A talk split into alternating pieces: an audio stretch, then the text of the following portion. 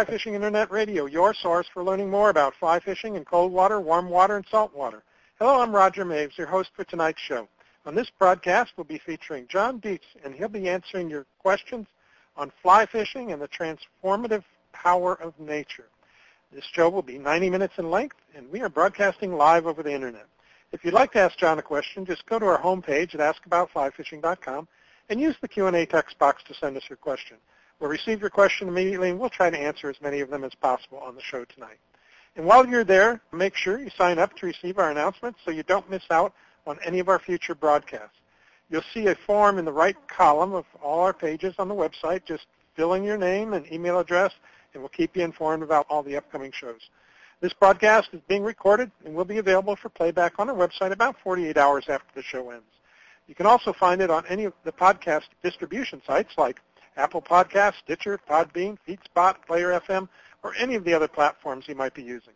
So if you have to leave early, you can return to our website or any of the distribution platforms at your convenience and listen to the recording at any time.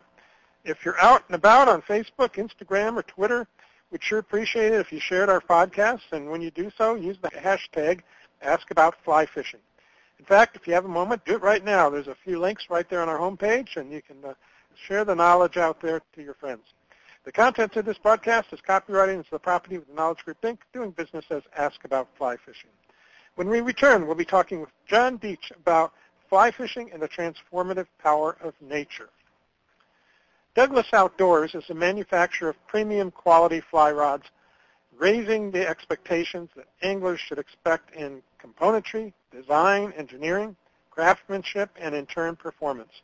Led by head rod designer Fred Contaoi, Douglas has achieved award-winning rods featuring eye-opening strength-to-weight ratios and dialed-in technique-specific actions and tapers that cater to a host of different species. Douglas Outdoors has a truly deep lineup of rods ranging from 12 weights for monster tarpon to 2 weights for tiny brook trout and everything in between. Check them out at douglasoutdoors.com. Again, that's douglasoutdoors.com. Before we introduce John, I'd like to let you know about the great prizes we have to give away tonight. For our drawing tonight, we'll be giving away a one-year membership to Fly Fishers International and a one-year subscription to Fly Fishing and Tying Journal. So you have two chances to win tonight in our drawing.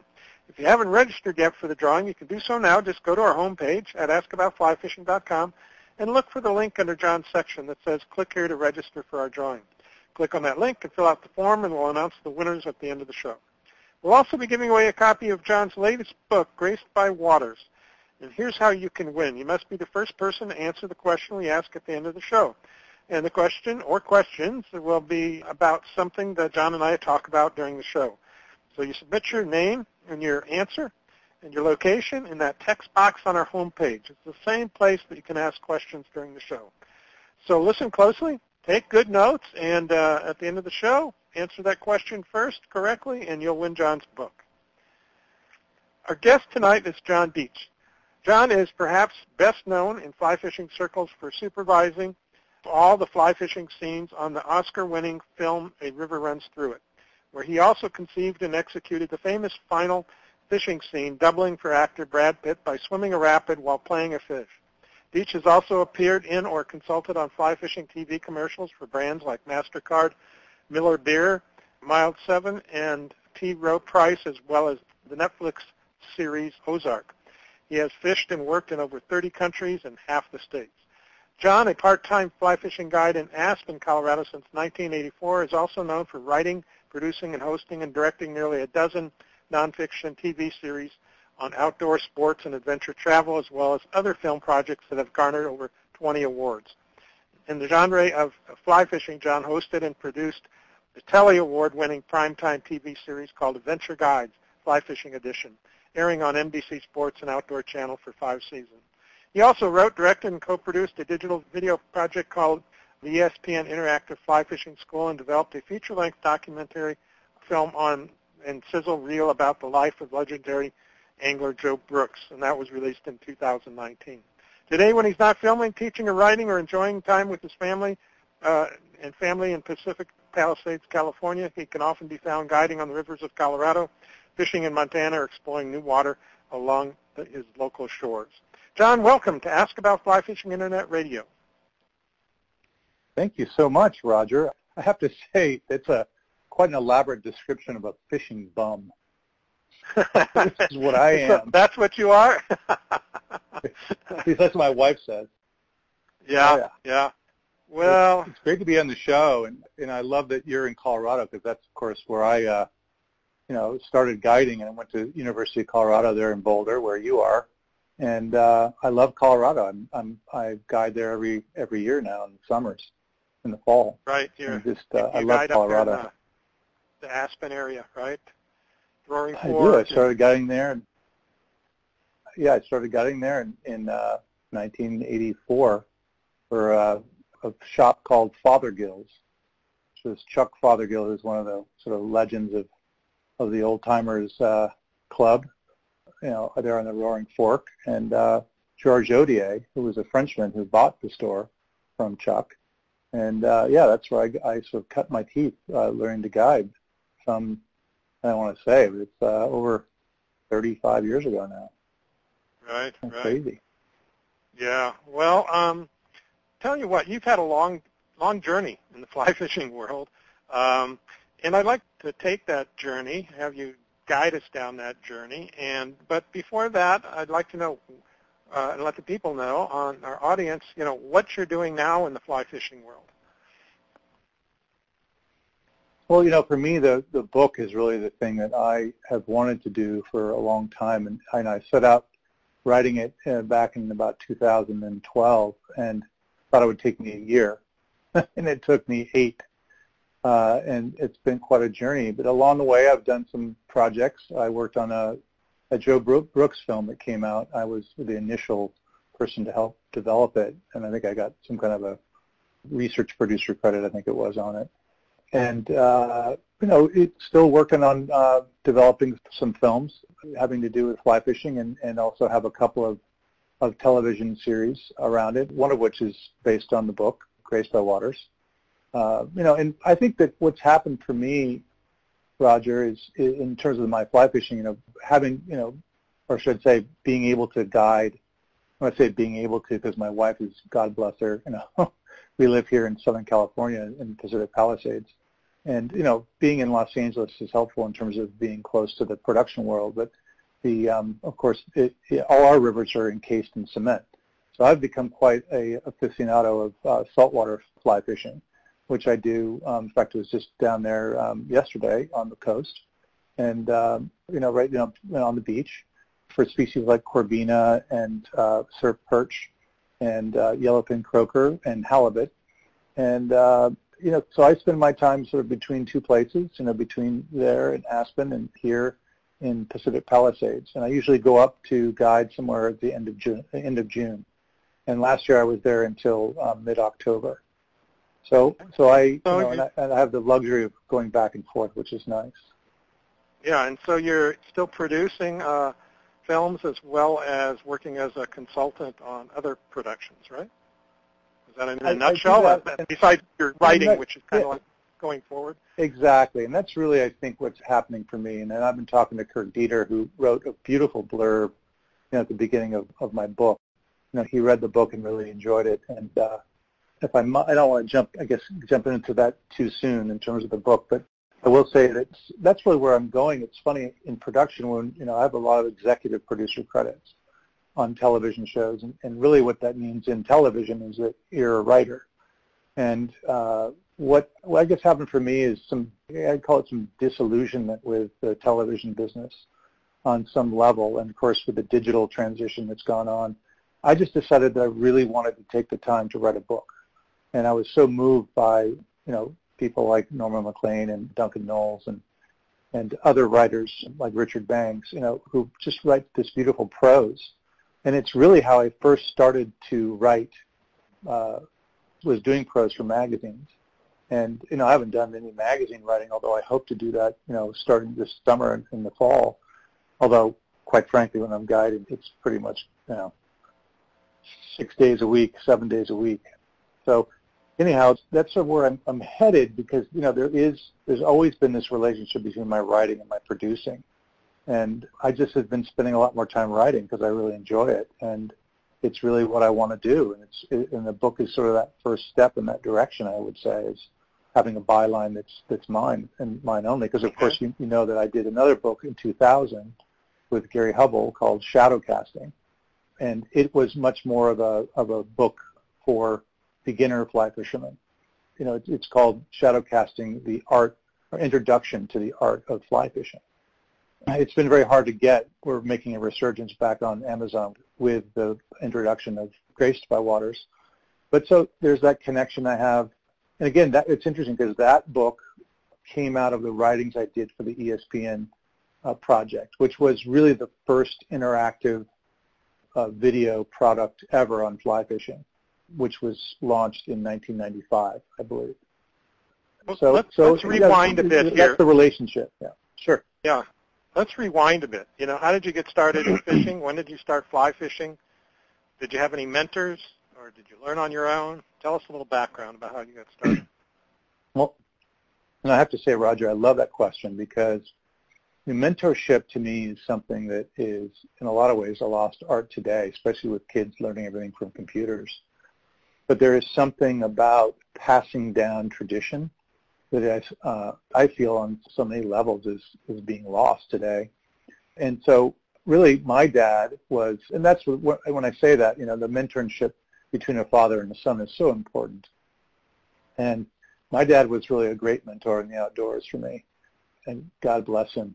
We would go up to the Sierras quite a bit on the weekends, you know, skiing in the winter and then uh, fly fishing. And, and I should say, actually, it wasn't fly fishing. I take that back. When it, when I was very young, we just, you know, were fishing with salmon eggs in the, in the little creeks. You know, and I was say five, six years old. That's how I learned to. That's how I learned to fish, and I, I still remember you know, and I'm fond of saying this, that, you know, I can literally see myself, you know, perched over this boulder on Cottonwood Creek. And, you know, first on, on my own, you know, I got up before anyone got out of, out of their tent. And I was so excited. I got up on my own. My dad had given me permission. And I got up and I went out, you know, not very far from the tent. And I'd seen this place before in, in terms of reading water. And, um, you know, I put the salmon egg in there and, you know, kind of dunked it in there, and my dad had shown me how to put it on, and I still remember that little trout. You know, to me it was a huge trout. You know, and and you know, taking my bait, taking the hook, and you know, I pulled that thing up, and the electricity. You know, it still I think is running through my veins. It's something happened in that moment, and I can smell the smell. I can hear the creek, and that's you know, it, it's it's the universe's way of just saying dude, you are, you know, either you're screwed or you're blessed. And I choose to see that I'm blessed, although my book does talk about the screwed part too. So just, uh, you know, it was just something that, that happened. And um, I, for so many of us, you know, uh, my brethren, uh, most, many of whom are on this call, I'm sure, uh, you know, you guys know what I'm talking about, you know, and it's just in our soul. And then there are those that I've taken to the river and they just don't get it. Um, and then there are Yeah. those that I've turned on to that are just avid, and that's why I love to guide and I love to turn people onto the sport. You remember who turned you on to fly fishing in particular? Yeah, so the next phase was we moved back east to Greenwich, Connecticut, and my father took me up to the Orvis School. We did a three-day program up there, and uh, you know they wouldn't let you know very much in line with the with the Macleans in terms of uh, he taught his sons. You know they wouldn't let us you know put a fly on the end of, of the line, you know to the end of the tippet, and for good reason because they said you know you got to learn how to you know not only how to cast but also you have to learn about the entomology and how to read water. And we did that through textbooks and, and videos. And even back in that days, I think they had, in those days, they had video content and pictures and, and a lot of classroom stuff. And it wasn't until the end of the, of the third day that we were able to go out onto this pond. And I'll still never forget this friend who I, I had made there.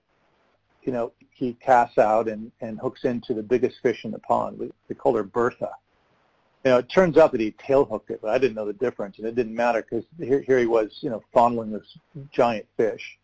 And I swear to you, I think it was probably two years until I caught my first trout on a fly rod, and not for lack of trying. So it's, it's such a distinct difference between what we do now as guides, so many of us, in terms of taking people out and getting their first fly, sorry, their first fish on a fly. Uh, you know, there's almost an expectation now in so many of these guide services that, you know, if you're going to go out, you're going to catch a fish. And it's just, it's just a sign of the times. Uh, and I try very much to talk to people about how that's not necessarily what fly fishing is about.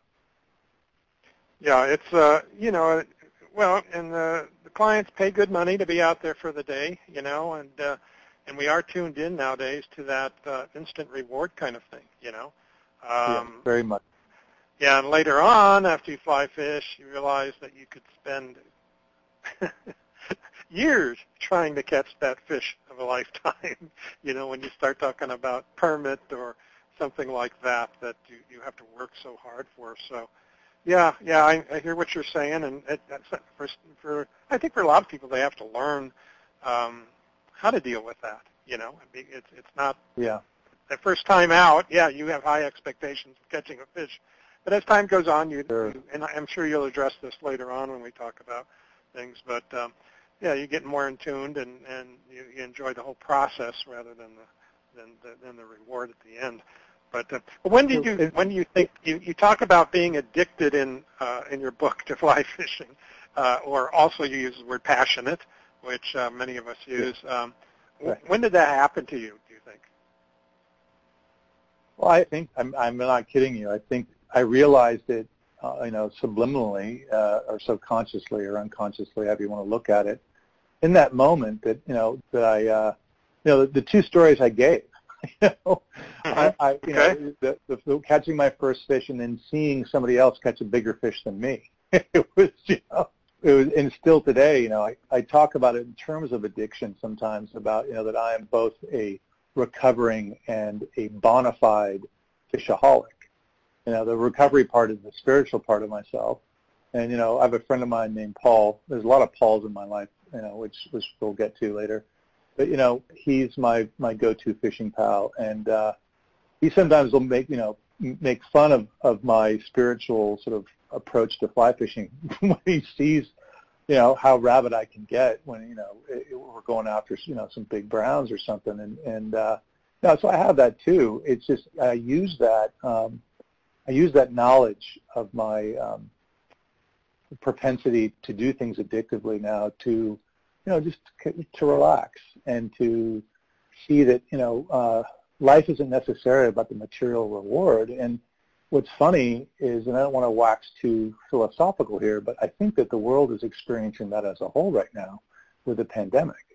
And um, I believe that this, this is a time, and, and I think it's uncanny in a way that the book is coming out when the pandemic is happening, you know, it, because this sense of, of loss that um, we all have on some level of, you know, either it's a lifestyle that we used to have or, that, you know, it could be a loved one. Um, obviously, anybody listening is, is, hasn't lost their life, but some I'm sure have come close, like my brother-in-law.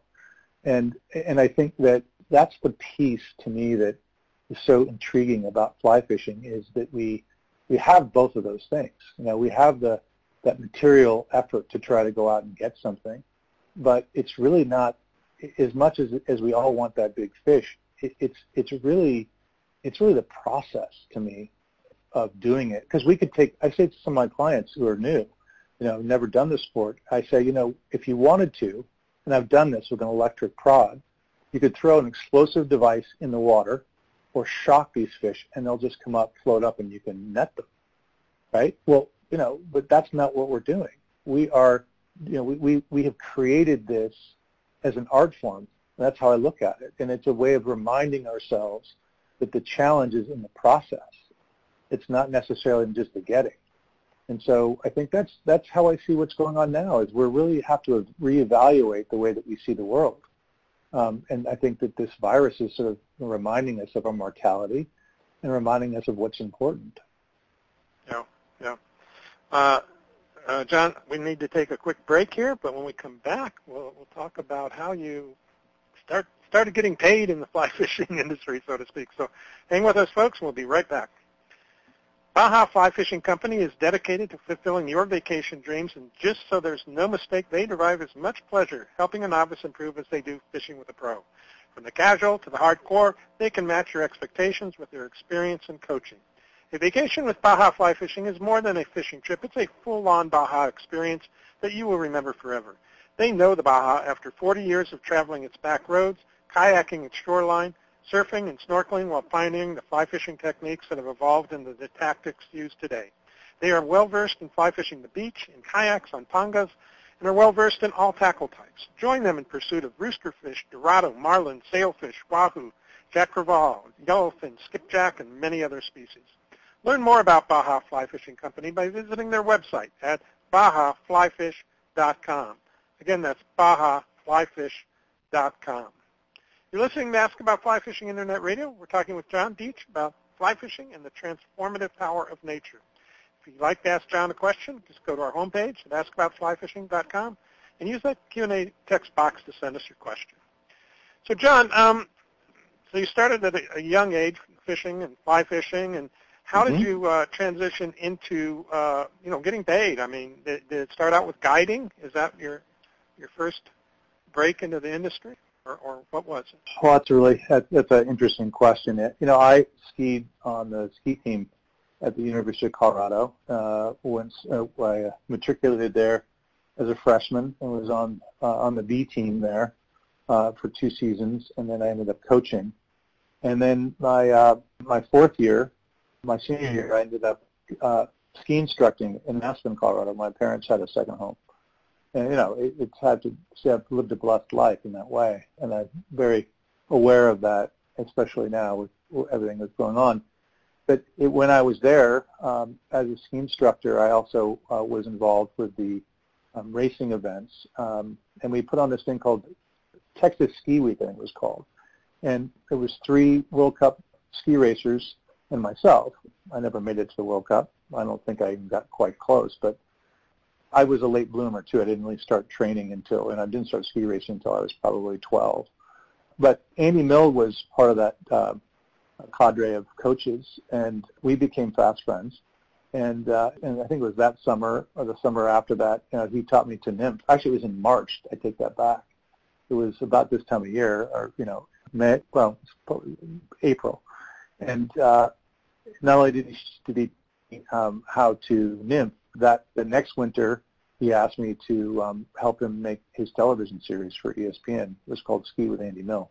And for those of you who don't know Andy, Andy is a five-time Gold Cup winner, probably the best tarpon fisherman in the world, and has written a book called John, Tarpon. In fact, uh, and John, I did interview uh, uh, Andy about uh, tarpon fishing, so people can look him up on the Oh, awesome! Yeah. Yeah. yeah. So Millsy and I fish. We fish pretty much every year, and still, and stay in touch. And speaking of mentor, you know, Andy was my mentor, and not only was he my mentor, uh, you know, for for uh, fly fishing for uh, trout and nymphing in particular, he was also the one to introduce me to the outfitter George Odier, who I mentioned before, at, you know, from Fothergills, and at the same time, I was writing. I started to write articles uh, for the local magazines, and uh, wrote an article about George. George is because he has a French accent, and uh, and at the same time, Andy gave me my first job in television, doing those those shows, as I mentioned, and I ended up writing my first television script. So you know, I can either blame Andy for my career, or again, be blessed by it, and it's, it's been a, a, a wonderful journey. And so, um, tell us about um, some of the fishing, fly fishing productions you worked on, and you know what you did. If it wasn't writing, was it other things that you did? Right. Um, yeah, I, you know, I, I was always into doing outdoor sports related uh, productions, and it really started with Andy. You know, doing ski with Andy Mills. I, I was sort of known for doing um, outdoor sports related uh, content. And I got hired at uh, Powder Magazine, which also did Surfer Magazine, and uh, worked there until the recession, I guess it was in 90, and I was sort of the, the, the first, the last one hired, so I was the first one fired, as they say. And, you know, for anyone out there that just got fired um, or laid off because of the, uh, what's going on, keep in mind that because of the fact that I was no longer working this dream job, which I thought was like, you know, the perfect place for me, I ended up finding out that Patrick Markey, who was a family friend, was making this foot. No, actually, I want to go back. There, in that in that same frame of time, uh, I had been attached to uh, Tom Cohen's production of uh, well, The River Why. And he had a script that he had and he had optioned the rights to uh, Duncan Hill's beautiful book. And I was planning to work with him because I was at this time I was a filmmaker, having done all these different shows, and I'd done a bunch of other projects as well. And uh, I got a phone call one day from Tom saying, you know, I'm really sorry, John. We were going to go into production. I think it was six weeks. And he called, you know, from the time he called, and, and he said, um, I'm really sorry, but all my investors have pulled out. And I said, why? And he said, well, because Redford uh, announced that um, he's going to be making A River Runs Through It. And uh, so that was that. And then, it, then serendipity had it that I ended up finding out that Patrick was the producer of that project. And you know, for me, serendipity, and not to bring mm-hmm. you know uh, too much religion into this, but I, when I when I use the word God, if I do use God, it's really about spirit of the universe. You know that, but that I believe that that's the way of the universe remaining anonymous or God or spirit, because there's all those coincidences took place. I still think that today, I mean, I've said this. You know, I believe that I actually called a wrong number at Columbia Studios and somebody picked up. It was Karen Hughes, who ended up being the production coordinator on on River Runs Through It, and and found you know just started a conversation with her, and that's how I found out that Patrick was the producer. So I went in and, and how that was the first, um, you know, other than fooling around with a you know camcorder, you know, in the private reservoirs where the fish were spawning in in places that probably we weren't allowed to be I won't get into that guerrilla fishing aspect, but you know that's all. That's the only I've done. You know, it's, it's just you know screwing around with a camcorder, and I'd always been in my head to do some kind of fishing something. You know, I'd done a bunch of stuff with surfing, and we didn't have mountain biking then, but we had stuff like it. Uh, you know, and uh, a lot of different outdoor sports-related content. Over the years, but never fly fishing, and it it just came up, and suddenly there I was in the right place at the right time. And perhaps you don't want to go into the stories of River Runs Through It, but that's really how I got started. And all the other productions I've done came out of that, you know. And so that what happened on that was pretty interesting is that I, I called Patrick and I went in and I kind of bullshitted to be honest with you because I really hadn't completely read A River Runs Through It, but I knew I knew about it and I had perused it and it, it was just such a powerful story. And uh, and he said, well, look, John, great, great, thanks for coming in and talking to me, but no, I think we're going to use Orvis because they're going to do it for free. And, and I thought to myself, and I, I can be pretty fast on my feet. And I said, well, Patrick, you know, does Orvis know how to make films? Because I have a filmmaking background as well as being a, a guide in the fly fisherman. And he said, well, let me think about it. And so I, um, and we had another meeting, I think it was in between, but the last time I went in, I decided, someone had told me about a pitch they had done an advertising agency where they had, you know, gone in with scuba gear. And so I just put on my, I didn't put on my waders, but I put on my, uh, maybe I did put on my waders. That's kind of embarrassing. You know, I, I went in with a, with a fishing vest and I brought in pictures from Alaska and I got Patrick really excited about fishing and I looked the part and I ended up offering me the job in a paid position on the, on the film. And so that's really how I, how I ended up getting into the, to the world of filming and, and fly yeah. fishing uh, combined, yeah. and, and it was sort of, you know, at the top, you know, and and uh, it really is. I mean, I think to this day, I don't think there's ever been a, you know, a, a project quite like a river runs through it. And in fact, I I saw the other day that it's still considered one of the top, if not the top, outdoor films of all time. So I'm very proud of that. I'm very proud that I was able to, you know, be in charge of all those fly fishing scenes. Let's talk about um, your role during that because that was very interesting to me reading your book. Um, you know, Grace by Waters. You go into to that a bit, uh, and and there were other people involved too, like the Borgers. Uh, I, I think you told me Jason Borger, some of the casting. But uh, tell us what role you played because it, it wasn't just writing; it was uh, some practical things on the river and, and so forth. So, why don't you go into that a little bit? Sure. It's funny that you say that because I, I'm going to do a little backing up myself. Um, I happen to have correspondence with Jack Dennis today, and who I've known for a long time. And you know, he's coming out with a new show, I think, and we were just talking, and he sent me an article um, that was written. I don't know where it's from. It just it doesn't have the name of it, but it's written by John Bailey, and he says here, you know, of course, John Bailey was three generation Montanan, his father of Dan Bailey. He says here, I was pleased when John Dietsch, the fly fishing coordinator for the movie, called and asked if I would like to be involved in the movie. And so John was really one of our advisors and, and uh, you know, a key advisor, of course. And being being from California, having somebody from Montana was of essential importance because if you might recall in the in the, story, River Runs Through It, uh, Norman is very vocal about his dislike for Californians.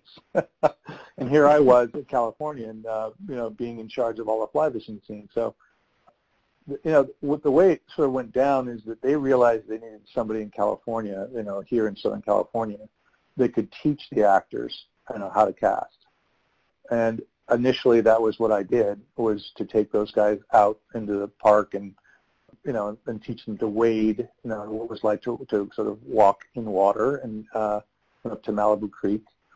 You know, what a lot of people don't realize is that we actually still have a, an ancient um, run of steelhead in the creeks here in Southern California. Um, they're extremely, extremely endangered. And we don't like to talk about it even, so I'm not I'm sure we're supposed to do that. But, you know, it, they're still coming up, especially up in, uh, although they, they've had a real, you know, the, the drought has been tough. They've had some some terrible floods uh, up and down, but there are there there are trout in and around where we are, especially um, uh, in the San Bernardino and San Gabriel Mountains.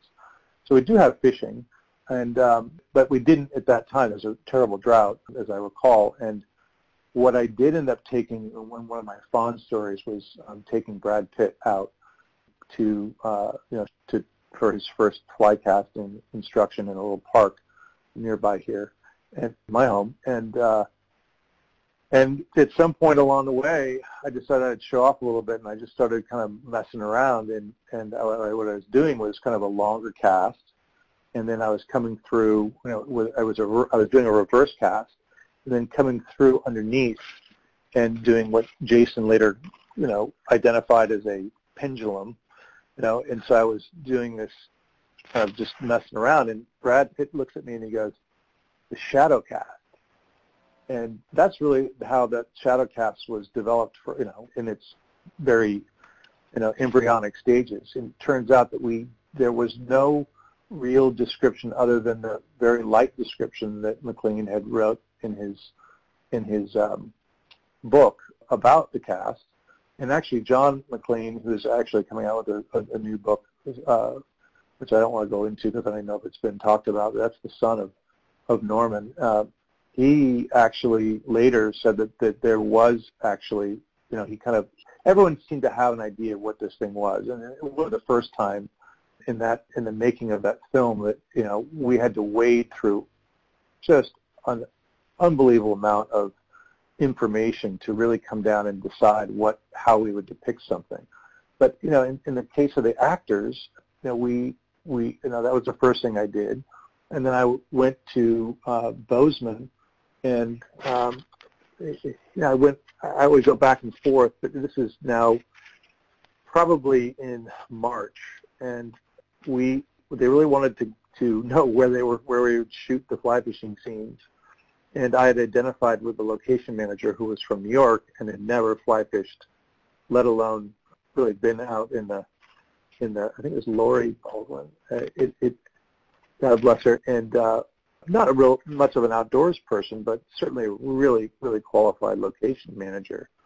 And we went up on the Boulder River, and then a guy by the name of Jim Belsey, who was one of the head guys at TU there, um, who was a friend of my my father's and and uh, and the Lockies were friends of mine. Ended up, you know, I contacted him, and he took us up on to the Gallatin, and uh, there by Squaw Creek, and it was it was funny because I got a phone call at uh, it's probably about 4:30 in the morning, and, and from Jim saying, uh, "John, have you looked outside?"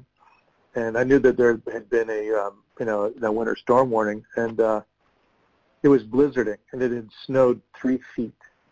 And says, "So I assume we're not going out, right?" And and so I called Patrick, and Patrick's like, oh, Patrick was like, "I got a suburban, we're going." And Jim, Jim, you know, God bless him, he, he passed away uh, about ten years ago now, but he, you know, he got in the car with us, and we drove through, you know, all this snow out onto uh, the highway that went up into uh, the canyon, the, the Gallatin Canyon, and literally we we saw the. I had already scouted the Blackfoot River, and um, along with Patrick and Redford and the production manager Laurie and uh, you know several other people, including Paul Roos, who I'd met with and was an outfitter um, there. And uh, he's just a wonderful guy. We made a determination that it was not a good idea to try and do the uh, fishing scenes on the river where the story had been written. And you know, I guess we're making a big assumption everyone knows here, so I'll stop for a moment, unless you want me, you know, that everyone knows what the story is about. A river runs through it.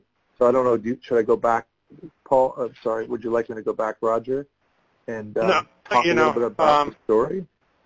Um, well, let's just. Uh, I'd like to. Uh, I mean, if you can do it briefly, I'd like to for you to share. You know, your actual involvement, like stuff? you said. Um, sure. Yeah, like yeah, yeah. like I, you I, were. I, I have. Great. If people I- haven't I- seen the movie, yeah, Shame on them. go get it.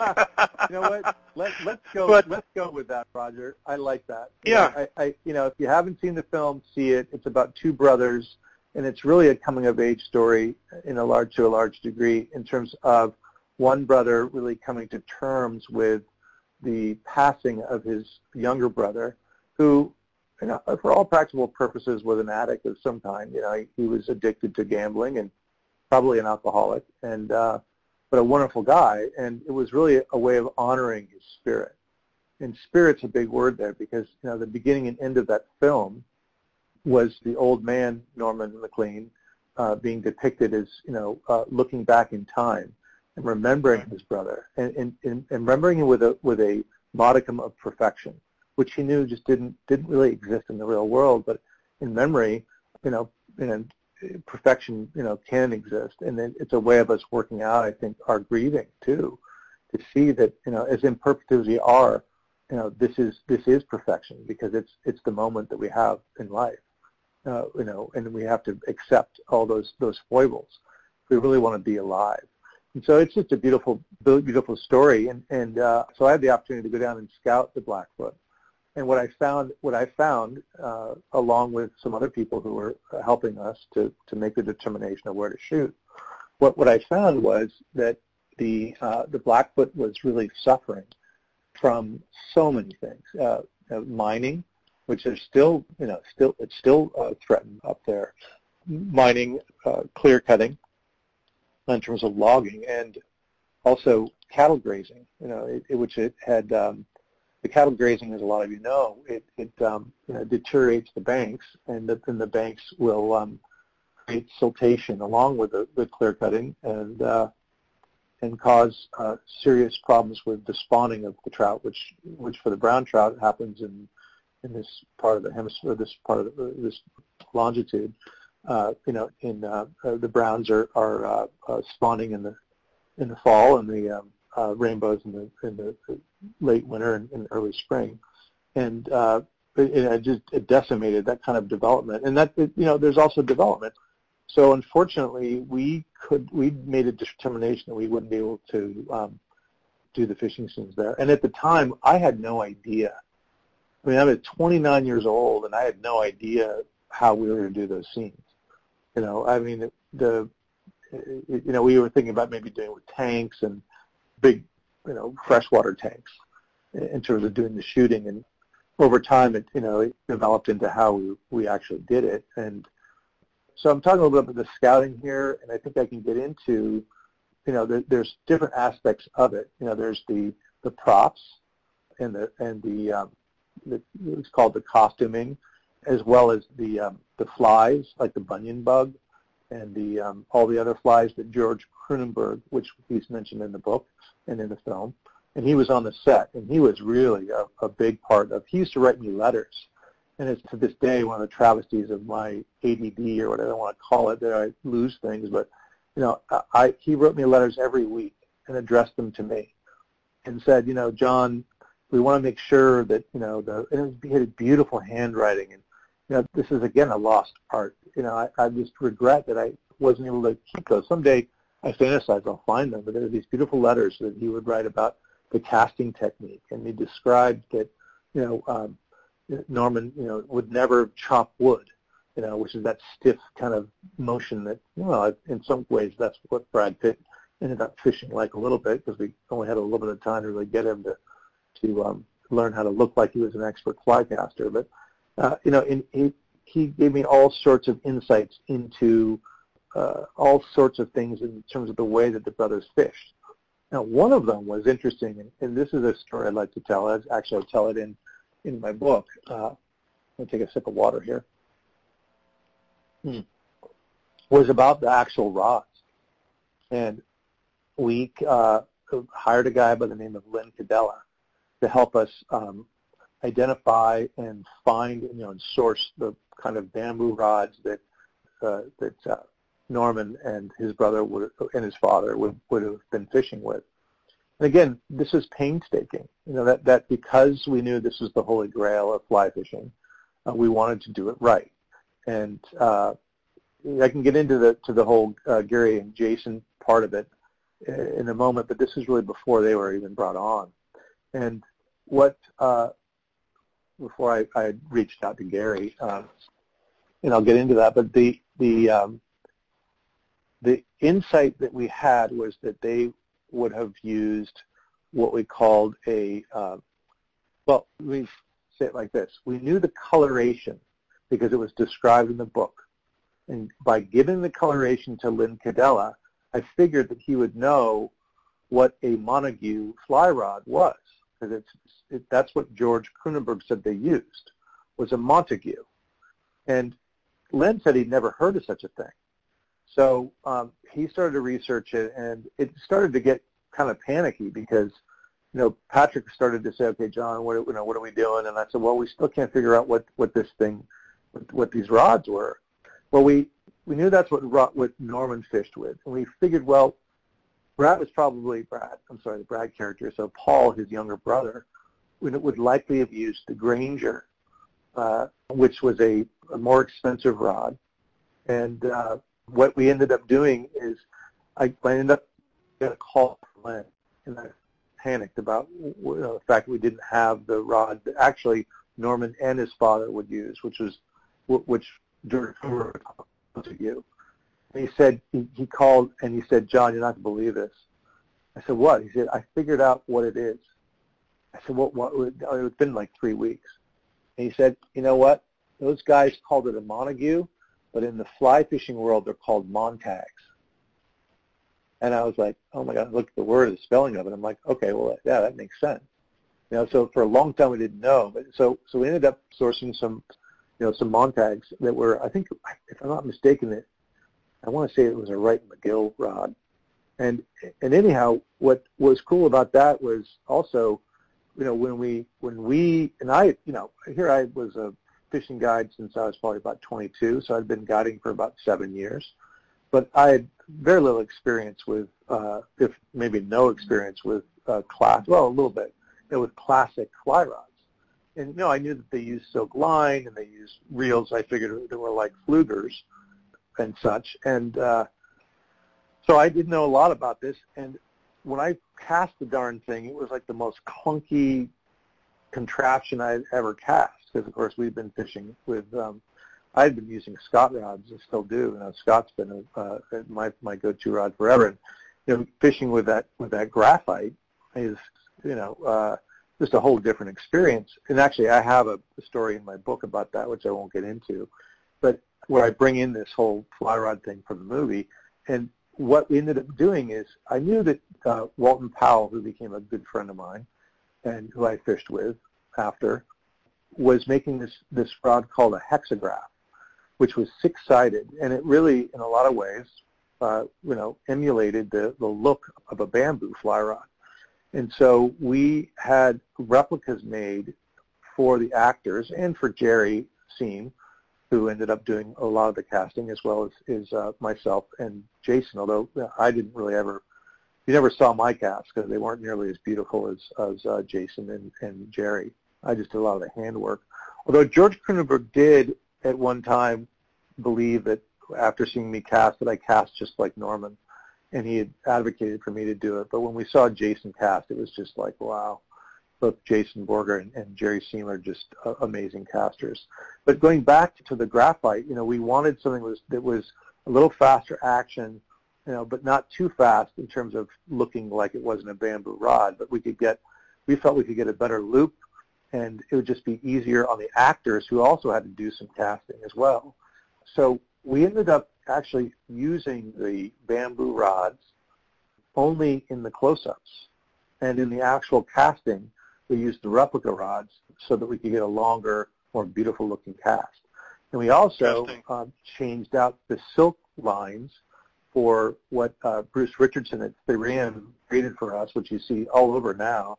And if I'm not mistaken, there were no orange lines before River Runs Through It. And, I, and I'm sure that Okay, there probably were, but no one was really using them. And mm-hmm. Bruce made this beautiful line that, that caught the backlight, and we went and tested it quite a bit with the, with the 35 millimeter cameras because we shot those. We shot River Runs Through It on 35, which no one's doing today, and hardly anybody was doing it. You know, it you know, 25 years ago, so, you know, it was sort of at the end of, of its life cycle. So that's a little taste of of that yeah. part. And uh, that trivia. I could get and into you also had to go out you also had to go out and get uh, fish for for the shooting too, right? I mean. Well, yeah. Not only did I have to get the fish, but you know, and I, and I'll get to that in a minute. But one of the unique things, you know, there's three things I want to talk about. If you can kind of hold me to task, is the fish, also the insects, and also the first casting casting calls, and maybe the only uh, that have ever been, uh, you know, made. We had casting calls for people to come in and, and cast um, uh, and I'll get into that as well. But but I'd like to start with the insects before I get into the fish because we there's a scene is, where Norman you know gets hit on the back of the head with a on the back of his neck with a with a a, a big you know salmon fly, a big stone fly, and we knew that we needed to have those insects. So Jason and I would go out and collect you know salmon flies when we knew that they were hatching either on the Yellowstone or or perhaps if we were doing some scouting over on the on the Gallatin or what have you. And as you know, they all are coming off at a little different time depending on the river. And uh, this was probably starting in mid-June and going into and uh, we got a cold spell at one point where I went and I did a bunch of uh, camera work with Peter Palafian up on uh, Madison, and it started to snow. And of course, there was no hatch, and uh, I won't get into that because that was where I almost got fired because there was since there's no hatch, I did get some close-ups of stoneflies coming out of their husks, and when Redford saw it in the theater, it looked like it was out of a you know Martian movie. we burned a bunch of 35 millimeter, and uh, I, I got a little talking to about that. But getting back to the, what I was going to say is that uh, what ended up happening was we pushed the scenes from mid-July, which happens a lot in, in, in filmmaking. It was a three-month shoot, um, starting in June and then ending in, uh, in early June and ending in early September. And suddenly they came to me and said, "We're going to do, we're going to move the fly fishing scenes to the end of the movie." But you can't because we're not going to have stone flies. And Patrick looked at me and goes, "Figure it out." I mean, just like that. I'll never forget it. And he walked away. So of course I called Joe Urbani, the, the fisheries biologist who who um, I had met up there, and he, at that time he worked for uh, he has his own company now, very successful. It's uh, called uh, it was called Interfluve back then. Of course, it was a big company where they make rippers for people in their private houses and stuff. And he was very very uh, adept at, at uh, all things fish uh, and entomology, et cetera. And he said, "Don't worry about it, John. Just go collect them." You know, and he showed me how to do it with a jar and the you know, the air holes on the top, and just like when you're a kid, he said just put them in the refrigerator. They'll last for two months. of course, we lost quite a few, but uh, it, it's true. You know, the the uh, yeah.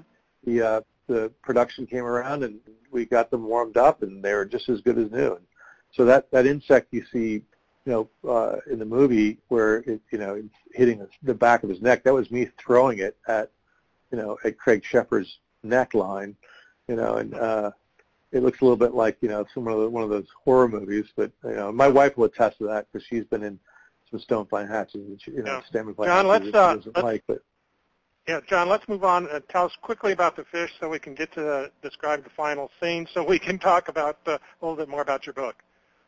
Oh yeah, that'd be great. Thank you. I appreciate that. So, yeah, the fish. The, you know, we we didn't know how we were going to do this thing, and I ended up, you know, meeting a guide up there, and God bless him, I don't know his name, and he took me on a on a uh, float down uh, the East Gallatin.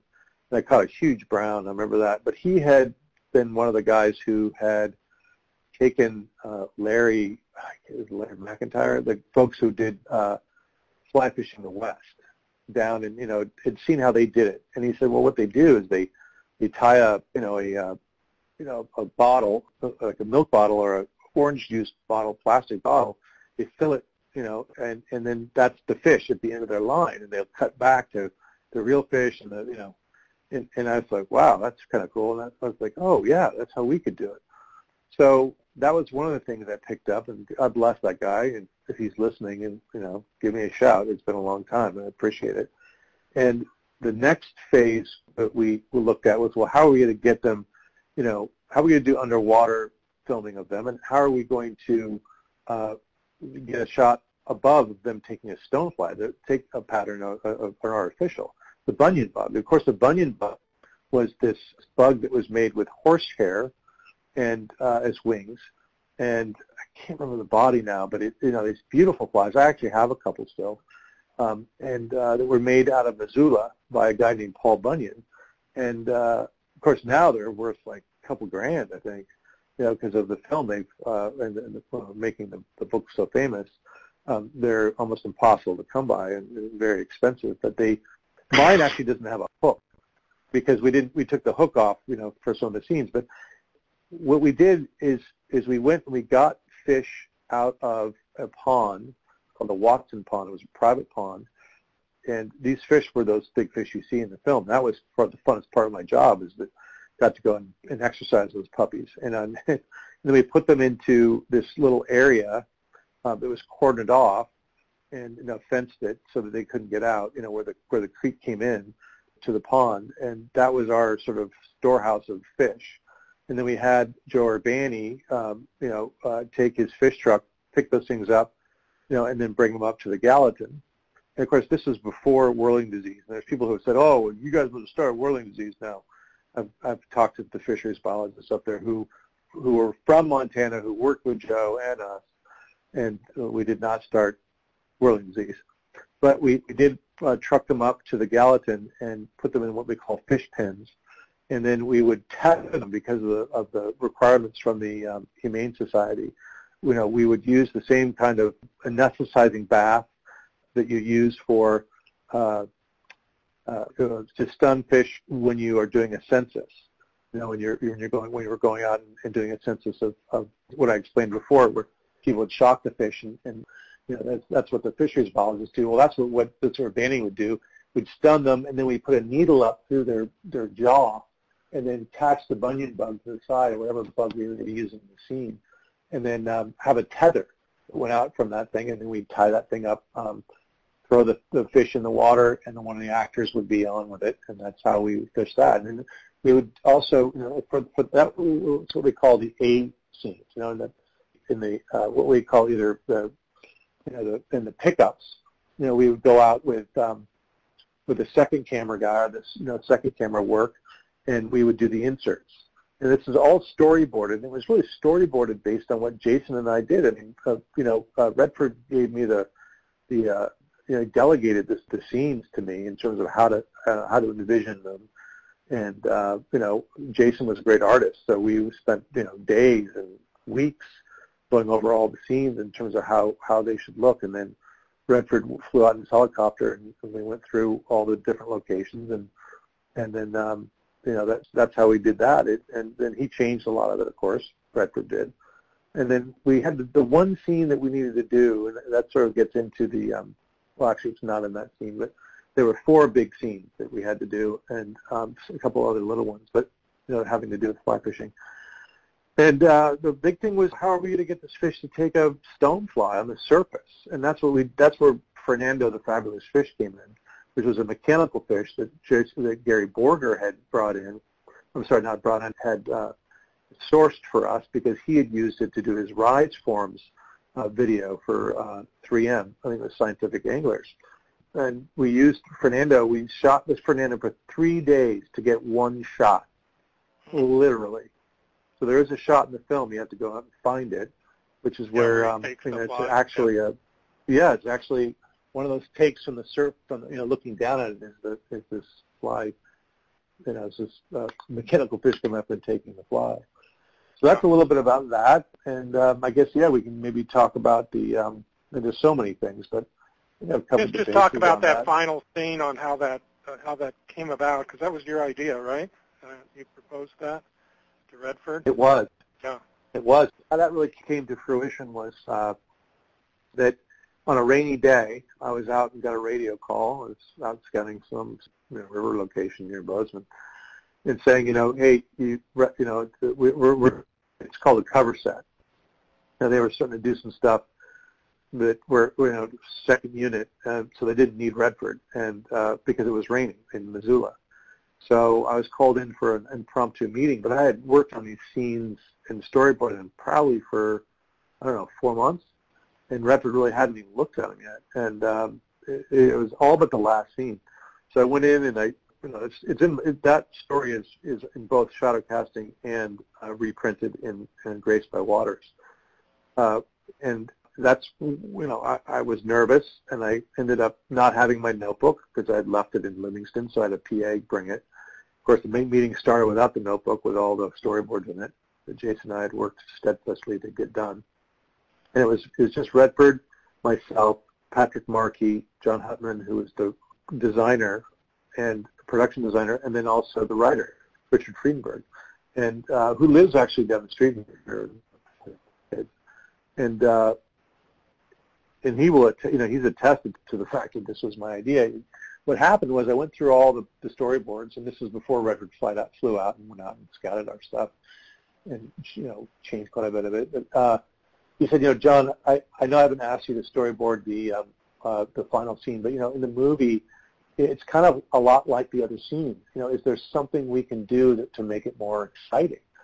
And uh, you know, I looked at, at Patrick, you know, who was the producer, and I could tell he was kind of giving me a scowling look, but I couldn't. There's an adage in the production business, which is, you know, do what you need to do and then uh, beg for forgiveness. And so I just came up with this idea off the top of my head, and it was based on a friend of mine, Thomas Lockie, who had told me the story about him catching this big fish or hooking this big fish on the big hole and having to swim under a bridge in order to land it. And so I told it in third person as though it were it were the Brad Pitt character. And I even talked about how his feet would start slipping and he'd come up on this eddy because he saw this fish that was on just the other side of this um, big rapid in, the, in a pocket. And the only way he could really get a cast to it was to get right on that eddy line, you know, because otherwise he wouldn't have a good drift. And uh, so so I, I, I sort of set the whole thing up and I described it and then and he finally gets out there. He's right against this edge and he casts out and he and he's and he sees it. The fish loves it, and he hooks it, and then it starts taking off downstream, and he has to decide what he's going to do. And he realizes that the only way he's going to to catch fish is, is if he decides to swim, or he'll break it off. And I just stopped like that. And Ripper looked at me. I'll never forget it. He said, "And then what?" You know, and and and that's when I knew that he had, you know, he I had him like a fish. You know, I was like, oh, fish on. and uh, so he um he was like, then what? You know, I was like, well, he swims down and he almost drowns, and you know, it was funny because we never did have an ending to that scene. So, you know, if you look at what happened, we went out and, and got a Hollywood stuntman to come in. Actually, the next day I went out and he said, do you know where you want to do this? And I actually did, and I said yes, which was up uh, up right just below where Squaw Creek comes in. And and I said, you know, there's a rapid there. It's a class three rapid. It'd be perfect. So he said, well, take the the um, river rescue crew and go out there. And he said, you're not going to get hurt. I said, no, it'll be fine. I said that, but I was a little freaked out, and I, I ended up swimming that rapid with a, just a wetsuit, no, no knee pads, no wets, no, um, you know, life preserver anything like that, and you know, showing how it would look if, and I still have, have, in fact, there's, there's still footage of me doing it, and uh, I went down that rapid with that technique that I told you about, where you had a weighted bottle in front of me, and and it looked good, and he loved it. And he said, "Yeah, let's do this." And that's so. So the writer Richard Friedman, you know, wrote it in, and um, they we brought a Hollywood stuntman out to do it, and he just didn't look like a fisherman. Didn't know what he was doing. And Redford liked the way I did it, so I got Taft-Hartley into the union. And the day of doing that stunt, of course, the whole office came out to watch me. You know, because now this guy has been behind the scenes. He's going to be in the movie, and they wanted to watch me try to kill myself, which I almost did but Patrick, I'm sorry, uh, Philippe Rousselot, you know, it's French, and he had done the the Bear and he had done Emerald Forest. Uh, you know, he says to me, John, you know, I've done these films all over the world, and I've never killed anyone.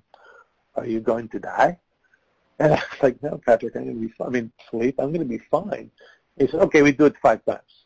And I was thinking I was going to do it once, you know, and so I had to do this thing five times. And the first time I did it, I had so many nerves that instead of you know hitting my mark, I went right underneath the camera, not 10 feet out, which is what you know Philippe wanted me to do. And you know he thought I hadn't listened to him, and maybe I hadn't listened very carefully, you know. And he just came running down at me at the end of that first run through with the rod and the, the weighted uh, bottle, just you know tore me a new beep.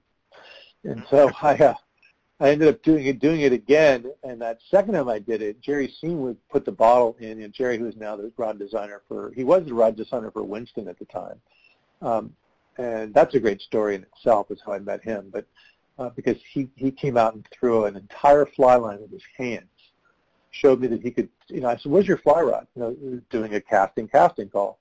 I'd heard that he was one of the best fish, fly fishermen in the world, you know, in terms of his cast, and he uh, he threw an entire fly line and that's and I hired him on the spot.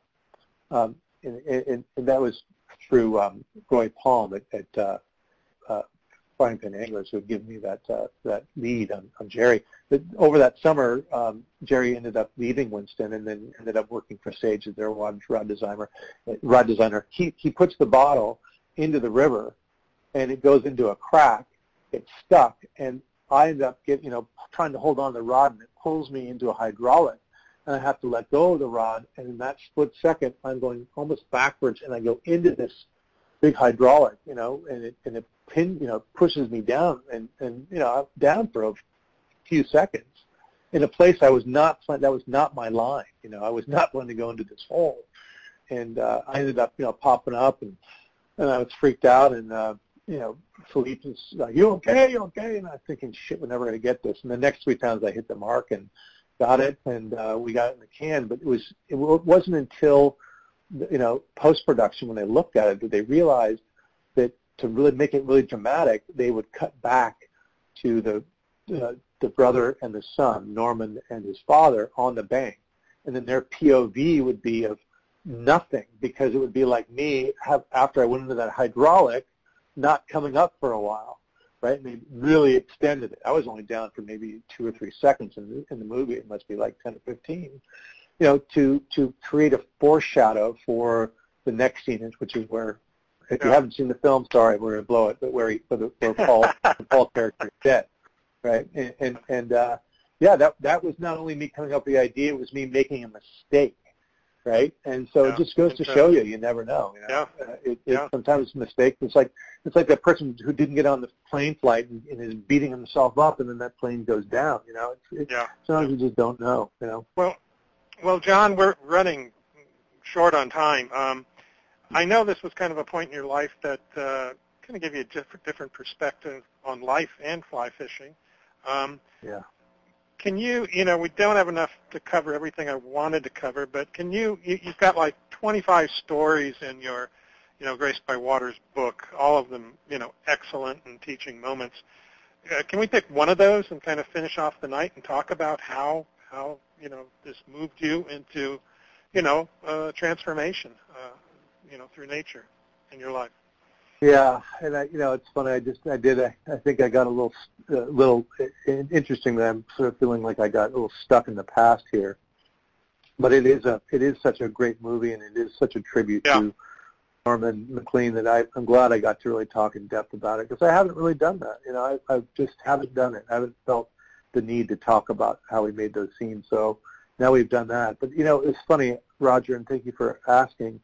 What happened was I saw the film as a rough cut. And oh, I get a little emotional even thinking about it still. You know, it it it just it hit a chord that was so deep that I was pretty much incapacitated. I went back to my house and I was supposed to go back to work and I and I called in sick. And I was. I was sick. I was sick with grief. And I was I was so amazed that I was able to work on a film that had that kind of message about life.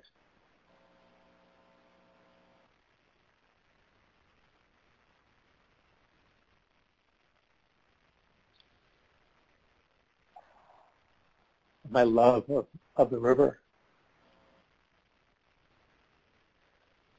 And, you know, people would come up to me and they would say, you know, I, I can't believe you worked on that film. That film changed my life. So-and-so passed away, and uh, I saw that film, and I ended up moving to Montana. Or, you know, I, I realized, you know, what spirit was, and that it was in nature. And now I'm, you know, I, I have to be in nature all the time. And what's amazing for me is living here in on the outskirts of Los Angeles and one of the largest megalopolises in the world, you know, I have self-diagnosed myself with nature deficit disorder, and it's actually a thing. It's it's actually um, written about in, in a book uh, that I quote at the beginning of, of uh, Graced by Waters, a book by Richard Louv uh, called The Last Child in the Woods, uh, where he talks about uh, this uh, disorder. It's also been called biophilia, which is the concept that we've always, as human beings, had this connection with nature, and that only over the last 150 years have we replaced it with all of these images of and experiences of concrete and of, uh, and of urban, you know, urbanness, but that there's something in our soul, something in our brain that needs to have this connection and the visual connection and I think even the, the sound of water for me. You know, I need to even hear, either hear the ocean or, or the river almost on a daily basis. And otherwise, I get depressed. And uh, you know, clinical depression now, now is just a huge problem with the pandemic. And I've experienced it, you know, because I couldn't go down to the beach and I couldn't go up in the mountains because everything was closed. And so if I had any doubt about my need to be in nature and to connect with spirit, it, it has come to full fruition with the pandemic. So my book is really about that connection. It's about my search for my higher power, you know, and, and how I find that higher power in, in waters. And it really emanated out of the, the realization over time. And that, I think in that moment when I saw how powerful the film was, um, that I had been given this opportunity. Yeah, and that's um, I know in your book, like I said, almost each chapter, each story, uh, you, you you connect to nature and how nature teaches you things about yourself, and I thought that was very interesting. Um, you uh, had. Um, hmm? Go ahead. Well, it is, and it, it and it's um, it is this connection, and what happened in that moment in the theater was I realized um, you know, it, it, Norman's brother's name was Paul, and I lost my brother Paul when I was uh, 10 years old, and he was 9 years old. We were in the same bunk bed our whole lives, you know, once he got out of his crib. And um, he had been born with seven heart defects. And so uh, that's the last story in my book. And it was uncanny that I didn't even realize while I was writing the stories in my book that the higher power that I was really talking about that spirit in the river was my brothers.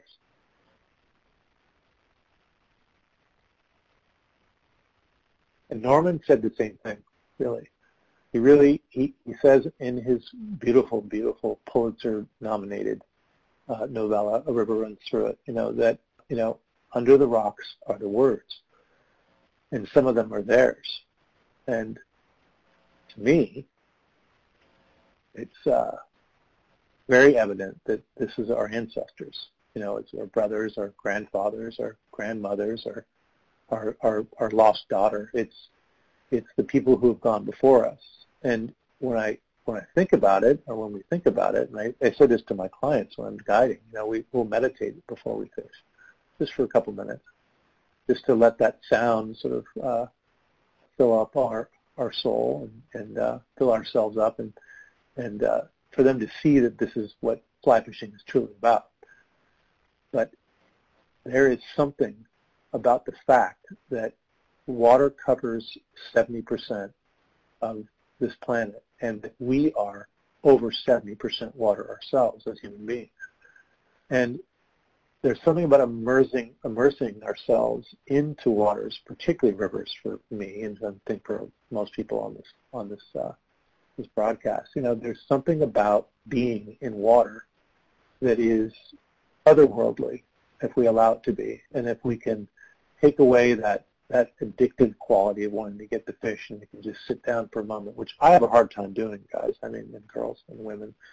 You know, it's you know, for for me, it's I, I've never taken a nap ever on a, uh, while I was fly fishing, and I aspire to that, right? Because I, I had this addictive quality, but that addictive quality has allowed me to see that you know, and and I am you know I'm a recovering you know I'm in recovery myself in terms of just, and I think the world is now really, in a way, we have to be. We have to, in order for us to recover something that we had, you know, it's what I'm talking about. You know, the river can teach us about that, that primordial sort of place of our connection where we came from, the, the source.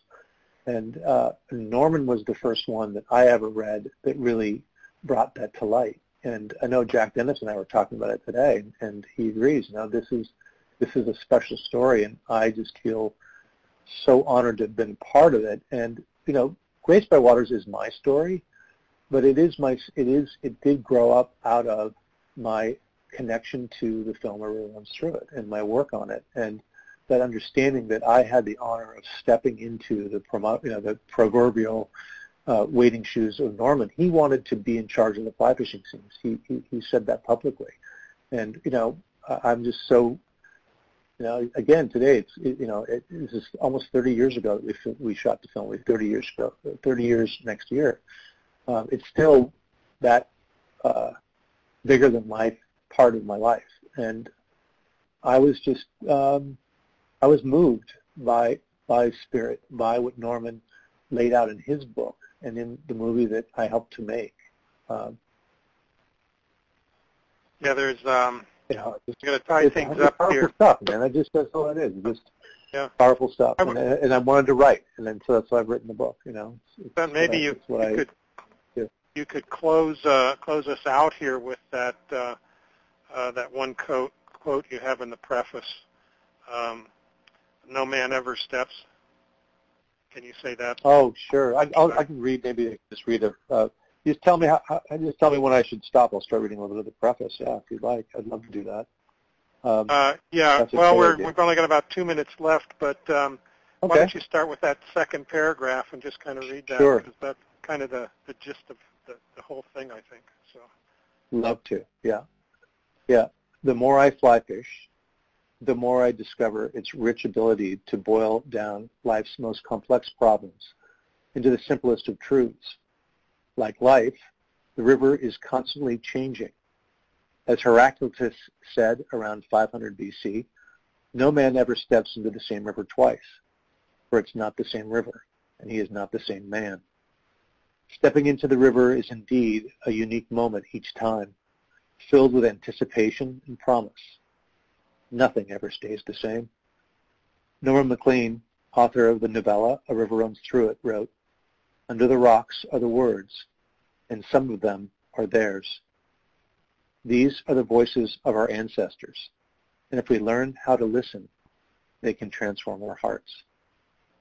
Lot, lot said in that paragraph. A lot said. Well, hang oh, with I, us I, here, John. Uh, thank you for, for being with us, but it, it's not over yet. We're going to give away that, that beautiful book you wrote, Graced by Waters. And uh, if you can just hang tight, we'll, uh, we'll do that and give a few other gifts away tonight uh, and finish things up. Sound good? Great. Thank you so much, Roger. I appreciate Okay. the opportunity to share my love. Yeah, stick with me. Um, so we're wrapping it up. We're going to give away a one-year membership to Fly Fishers International, a one-year subscription to Fly Fishing and Tying Journal, and we'll also be giving away a copy of John's latest book, Graced by Waters. The Bristol Bay region of southwest Alaska is home to the largest runs of wild salmon on the planet and some of the best trophy rainbow trout fishing found anywhere. The pebble mine still remains a threat to the region, and 2 million acres of federal lands may also be at risk. The entire fly fishing industry is united in this epic conservation battle. Anglers from across the country are joining the fight. Be one of them. Visit savebristolbay.org forward slash tell President Trump. And, and you'll learn there how you can get involved and uh, help to preserve this fantastic fishery. So again, it's savebristolbay.org forward slash tell President Trump. And, uh, and you'll, you'll learn all about how you can help there. So just a quick reminder everyone, uh, before you leave the website tonight, please take a minute and give us your feedback about the show. If you can find a link on our homepage in the section under tonight's show that says, what did you think of this show, just click on that, and then you can leave your comments there. We'd really appreciate it. So now it's time to give away a few prizes. Uh, winners of our drawings are randomly selected from the show's registration database. And if you did uh, register for tonight's show, it's too late now, but make sure you do so for next show so you don't miss out on uh, winning some of these great prizes we have to offer. If you are the lucky winner, we'll contact you after the show and provide you with information on how to receive your, your prize. So the first thing we're giving away is one-year membership to Fly Fishers International. And to learn more about FFI, go to flyfishersinternational.org. Again, flyfishersinternational.org. Great organization to be part of and to support. Um, they do a lot in the way of conservation efforts, and, uh, and they are worldwide in, in both freshwater and saltwater. So uh, check them out. Uh, our winner for that is George Hall, George Hall in California. So George, congratulations, and I know you'll you'll enjoy your membership. Um, our second giveaway is a one-year subscription to the Fly Fishing and Tying Journal, which you can learn more about at amatobooks.com. And they're a great publisher with all kinds of books on fly fishing, so check them out. And our winner for that is Rick Pangel, Pangel uh, in Colorado. So Rick, congratulations on uh, winning that subscription as well. So gentlemen, um, uh, enjoy, and uh, and uh, I'm, I'm sure you will enjoy those those great prizes. So so now, uh, and I got so involved in your story, I, I got to come up with a question now, John. uh, oh, this this could be a tough one, but um, let's see here. And if it doesn't work, I'll try another one. Uh, how old was uh, John when he was working on the film, starting the film and doing the, the stunt routine and all that? How old was he? Let's see. That might be a hard one because he only said it once. But uh, Let's see if people are listening. I'm, I'm, yeah, I'm refreshing uh, the queue here. It takes a minute before they actually hear us. There's a little delay, and then uh, for people to type in. And um, Well, I'll give a hint. That is that I wasn't six years old because that's the other age I gave. yeah, yeah. And if uh, um, if you don't, uh, if you're not, oh, hold on. It'd help if I was on the right screen here. No, you weren't 36, were you? that's a good guess. How about 29? Did someone get it? That's what somebody's guessing, 29. There you go. Okay, David Dillon. All right, David. Pardon me? And guess That's- where he that's lives? All right, David. He lives in Oh, Norman, Norman, Oh, Oklahoma. I love it. I knew you would. That's so great. That is serendipity, like I said. you Yeah. know, serendipity. yeah. Who would have thought That's that uh, Norman would come up again, right? But um, well, Yeah. congratulations, uh, David, and um, send me your um, your address. I have your name and your email address. I just need your shipping address so that uh, uh, so that John can send you out a, a nice uh, autographed book. So um, and I'm sure you'll enjoy it. So uh, thanks for paying attention, and uh, thanks for, for listening. So and congratulations on, on winning that book. So great book. Um, and we do have it uh, on our website uh, since everybody else didn't win it. You can uh, click on, uh, go right there to the right of John's picture on our homepage and click on uh, Grace from Waters and take you right to Amazon. You can pick it up there. So uh, uh, check it out. It's a great read. And uh, thanks, uh, John, for so much for, for being on my show tonight. It was quite a different show than we've done in the past, and I, I really enjoyed it. So uh, thank you. Well, thank you. It was really an opportunity. Also, I just wanted to say, you know, if you guys want to follow me on Instagram, I am going to be doing a book signing uh, and raising money for Reel Recovery, which is a, a um, outfit uh, that takes men who have cancer and terminal cancer out. I've been a part of that group uh, a number of times, and so if you want to reach out and uh, and want to be part of that, I'm happy to put you on the list. Now, how did, what like is your virtual... Instagram uh, address? Well, I'm at Graced by Waters on uh, okay. Instagram or on uh, Facebook. I'm also okay. John Dietsch, which is D-I-E-T-S-C-H. And I believe um, on Facebook I'm Dietsch.John. Uh, and it, my last name is spelled like diet school without the O-O-L. so hopefully I'll never forget it now. Uh, yeah, uh, that's the best way to find me. And um, also, do you want to give out your website address for, for your production? Sure. Although right now I just I've gotten a little behind, so I don't have the I don't have the. Uh, you can purchase shadow casting actually on my CastleCreekProductions.com site. It's CastleCreekProductions.com, and I will be having the uh, link for the book there, the new book, probably by tomorrow. Yeah, good, good. Well, great. Well, thanks again, John, and uh, we'll talk to you soon. Great. And last thing I just want to say is, uh, you know, if anybody wants to come up and fish in Aspen, I will be guiding there again, my 10th season in a row out of Aspen uh, Outfitting. And uh, thank you so much, Roger. Sure. You're welcome. Well, hopefully uh, you've all found the archive on our website. If you haven't, just look for the link on our top line menu, the podcast archive. Go in there. And you'll find over 315 shows now.